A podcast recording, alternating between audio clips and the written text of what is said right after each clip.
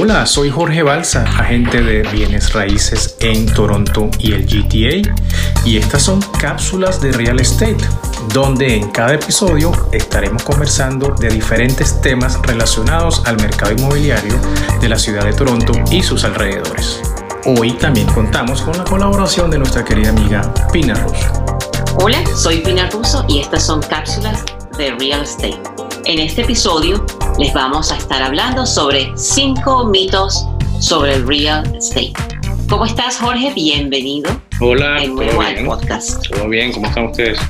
Bueno, hoy tenemos unos temas bien interesantes porque estos son los mitos y verdades del real estate. Yo te voy a estar diciendo algunas frases y tú me vas a decir mito o verdad y me vas a decir tu opinión um, al respecto de cada uno de estos temas. El mito número uno dice, el mercado está muy caro, no es el momento de comprar. ¿Esto es un mito o una realidad? ¿Tú qué crees? 100% es un mito desde mi punto de vista, porque en el real estate el mejor momento para comprar fue ayer. ¿okay? Yo sé que hay personas que piensan que no es el momento indicado, quiero conseguir mejor trabajo, quiero bajar un poquito mis deudas, quiero reunir un poco más. Eh, la realidad es que siempre el mejor momento para comprar, en, hacer real estate, es el día anterior, es ayer, no es hoy ni mañana. Pero entonces, si no lo hice ayer, el mejor día es hoy, hoy ahora, en este momento. Y en el momento que estamos viendo ahorita, 2020, a pesar de la, mm, de, la, situación de la pandemia, eh, aquí en Canadá las tasas de interés están en un récord histórico eh, en su punto más bajo. Entonces, eso es un gran incentivo para las personas que están empezando a comprar y, y no lo piensen mucho, no lo piensen mucho porque las tasas de interés, que es lo que va, va a incentivar, incentivar y va a generar el, tu pago mensual de tu mortgage, eh, está por debajo de cualquier récord histórico que hayamos presenciado en los últimos 10, 15 años acá en Canadá. Ahora, cuando, cuando hacemos una transacción o hacemos esta compra con esta tasa de interés tan baja, es recomendable que la, en vez de dejarla variable, la fijemos de una vez por los primeros cinco años del crédito. Todo depende de tu intención con la propiedad que estás comprando. Si tu intención es vivir, es vivir un largo tiempo ahí, esa va a ser mi casa por 5 o 10 años, eh, una buena sugerencia es que agarres una tasa fija y esperes que los años que te dio el banco para financiar se terminen. Ahora, si tu intención es comprar una casa, sacar un equity a los 2, 3 años, eh, venderla y con ese dinero que te ganaste comprar otra. Eh, realmente lo que te conviene es agarrar una tasa variable. Y básicamente es por lo siguiente, si tú rompes el mortgage que te dieron a tres o a cinco años, el, el penalty, la penalidad que te da el banco por romper ese mortgage cuando tienes una tasa variable, es mucho más baja que cuando rompes un mortgage con una tasa fija. Entonces, eh, teniendo una tasa fija y romper el mortgage, eh, se te va a ir un buen monto de dinero eh, de tu equity pagando esa penalidad. Entonces, tienes que tener ese escenario bien claro. Si, ¿Cuál es tu intención? Si esta es la casa definitiva tuya, donde quieres que tus hijos crezcan, donde voy a vivir 5 o 10 años, bueno, la recomendación es tomar una tasa fija. De lo contrario, sin pensarlo, una tasa variable. Bueno, perfecto, gracias por aclararnos eso. Este, vamos con el mito número dos. Comprar la peor casa en, la mejor calle o urbanización. ¿Es un mito o una realidad em, que es una buena decisión comprar la peor casa en la mejor calle o en la mejor urbanización? Aquí entramos también en lo que son tus intereses, tu intención. Si tú quieres comprar una casa para remodelarla, para rentarla y tener un, un, income, eh, mi recomendación es que te busques una casa que no sea la más costosa del vecindario y que puedas eh, comprarla, remodelarla y alquilarla. Ahora, si tú quieres comprar una casa para vivir, para establecerte con tu familia, eh, lo indicado es hacer el mejor esfuerzo en referente a tu presupuesto para comprar la propiedad en el vecindario que tú consideres ideal para ti. Y que sea una casa que no esté en, en, condiciones tan deplorables, sino que esté como lista para habitar o, o la peor casa en la, en la mejor calle. Todo depende de tu presupuesto. Y como te dije, todo es dependiendo de tu intención. Si tú quieres una casa, vas a comprar algo como inversionista, eh, cómprate algo que, tú, que esté en tu presupuesto, que no te genere mucho gasto y que le puedas hacer los arreglos convenientes para rentarla. Y si tú vas a comprar algo para vivir, como dije anteriormente, eh, haz tu mejor esfuerzo. Haz tu mejor esfuerzo porque ese va a ser tu hogar, donde van a crecer tus chamos, eh, donde vas a pasar la mayor tiempo mm, Exacto, de tu vida. De tu vida ahí. Y otra cosa en este punto, por ejemplo, se dice que ah, eh, post pandemia o durante la pandemia es cuando más se han vendido casas o se han registrado récords más altos de ventas de casas. Más sin embargo, no es el mismo escenario para los condos. ¿Nos puedes aclarar eso? ¿Qué está pasando en el mercado de, los condominios? Sí, lo, que está pasando ahorita es que debido a que esta pandemia y la gente, la mayoría de las personas están trabajando desde su casa. ¿Qué estamos buscando como personas que vamos a vivir en, un espacio? Eh, nosotros, bueno, si tú vives en un condominio y anteriormente vives en un condominio de, qué sé yo, 700 square feet, 800 square feet, está tu esposa, está tu hijo, tiene un espacio un poquito limitado. En una condición normal, tú vas a tu trabajo, tus hijos van a la escuela y estás la mayoría del tiempo fuera de tu casa en esta situación que tenemos ahorita, la gente está trabajando en su casa, no hay una perspectiva a corto plazo de regresar a lo que era nuestra normalidad. Entonces, ¿qué está pasando? La gente quiere conseguir un poco más de espacio, el cual no tienen los condominios.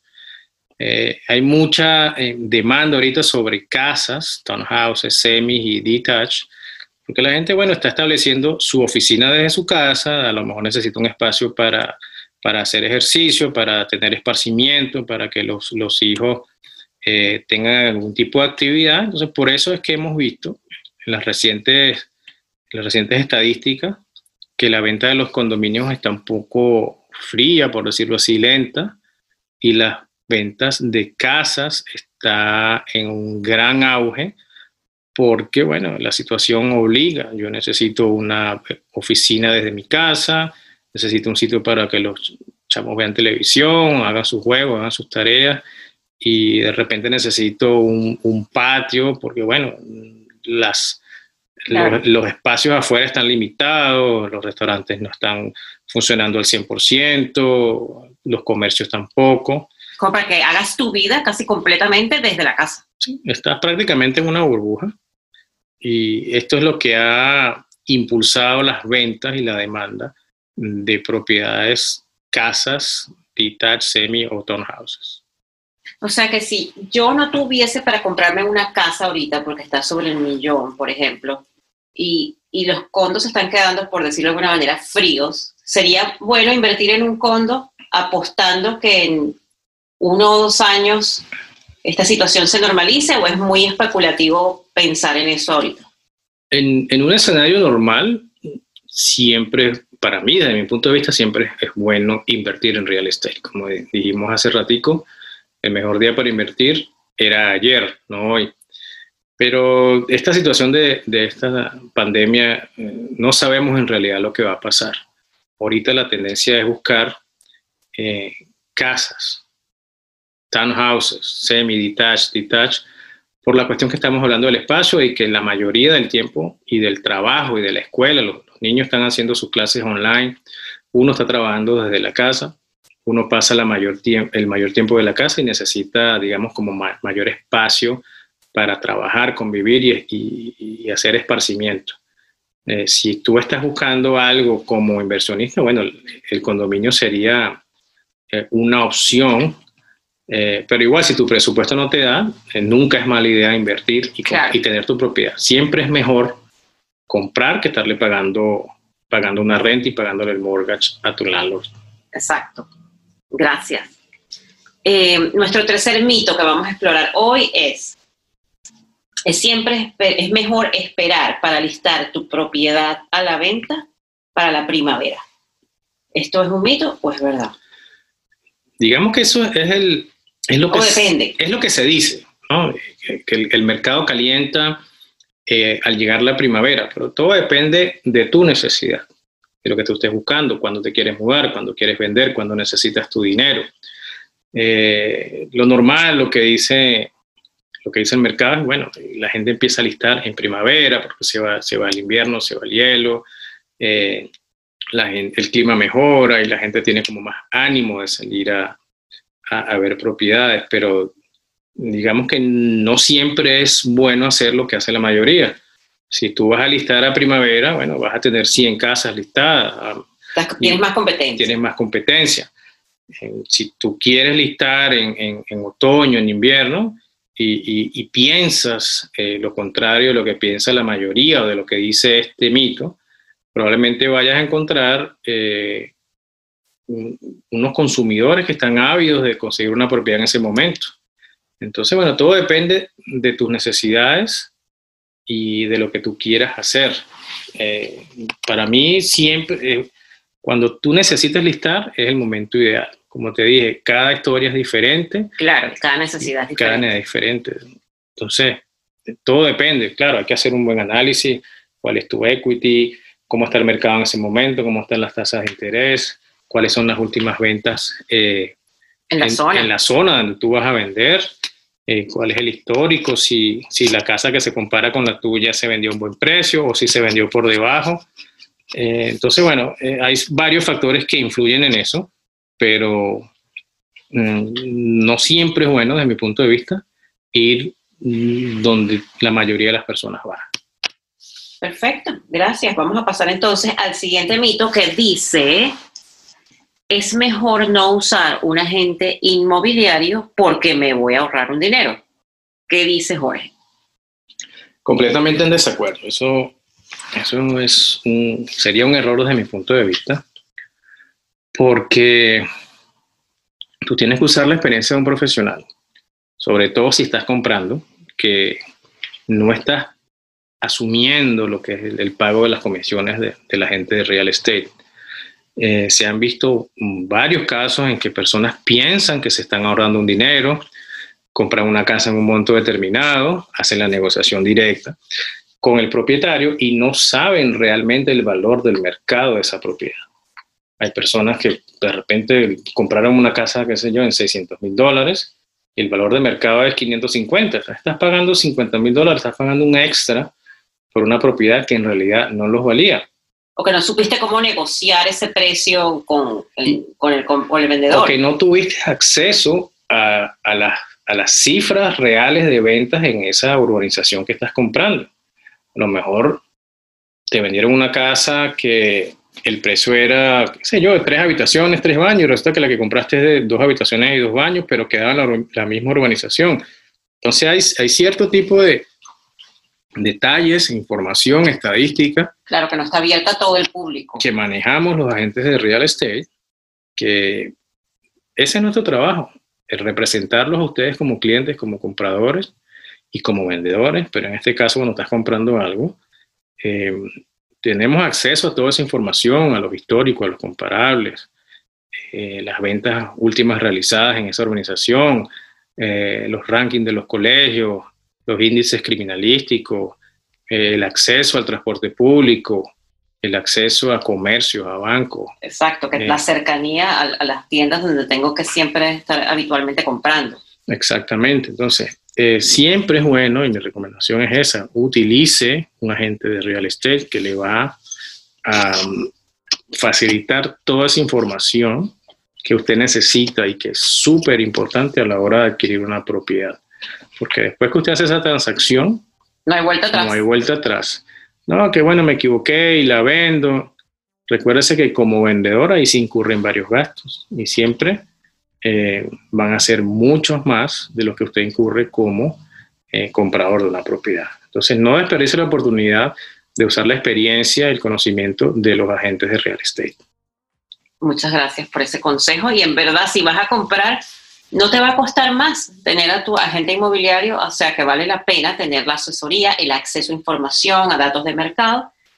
Así que es mejor contar con un realtor. Y el último mito que tenemos para explorar hoy es no listes en el precio más alto del rango de tu propiedad. ¿Eso es un mito o una verdad? Ahí depende mucho de cómo esté el mercado, pero mi punto de vista y mi consejo es no listar al punto más alto. Y por la sencilla razón de que al listarlo a un precio un poco más bajo, tú tienes la capacidad de atraer mm, una mayor cantidad de potenciales compradores. Si mi presupuesto es 500 mil dólares, por dar un ejemplo, y yo listo mi casa en ese precio, estoy limitando a un potencial nicho de mercado de compradores que pueden estar buscando algo entre 380, 400, 420.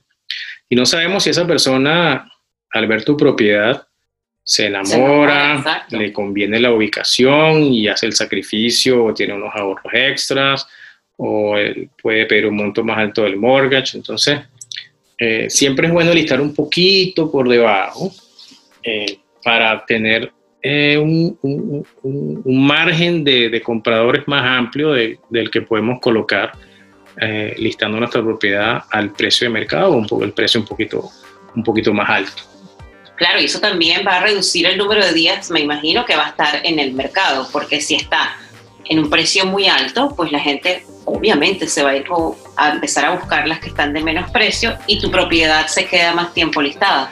Sí, eso es algo que desde todo punto de vista tenemos que evitar. Nosotros nuestra intención al listar una propiedad es tenerla el menor tiempo posible eh, listada, porque si la propiedad empieza a pasar, empiezan a pasar los días, te digo, por ejemplo, 15, 20, 30, 45 días, eh, no es una buena señal, no es una buena señal. Eh, la gente empieza a hacerse preguntas, bueno, ¿qué está pasando? Esta casa está, está a buen precio, está bonita y qué pasa que nadie la compra. Entonces, bueno, ahí nosotros tenemos que hacer el, el, mayor esfuerzo en, colocar la casa a un precio eh, competitivo, atractivo, colocar la casa en la mejor condición posible, eh, juntar todos los factores para que la persona que vaya a ver esa propiedad eh, quede gratamente impresionado y, poder, pueda poner una oferta. Pueda poner una oferta y, que sea atractiva. Pues. Lo, ideal y nuestra intención siempre es que la casa salga lo más rápido posible. No es conveniente tener que la casa pase mucho tiempo listada porque como les comenté ahorita, eh, no es una buena señal y la gente empieza a hacerse preguntas que probablemente... Claro, se pone sospechoso. Se pone sospechoso, preguntas que a lo mejor no tienen sentido, pero ya la gente se le siembra algún tipo de duda y, claro. y probablemente vayan y consideren una opción diferente a la tuya. Bueno, Jorge, muchísimas gracias por despejarnos las dudas sobre estos cinco mitos sobre el real estate. Esta eh, conversación fue con Jorge Balsa, asesor inmobiliario de Vivas Group Realtors. Jorge, dinos por favor tu página web, Instagram y número de teléfono. Bueno, eh, mi página web es jorgebalserrealtor.ca.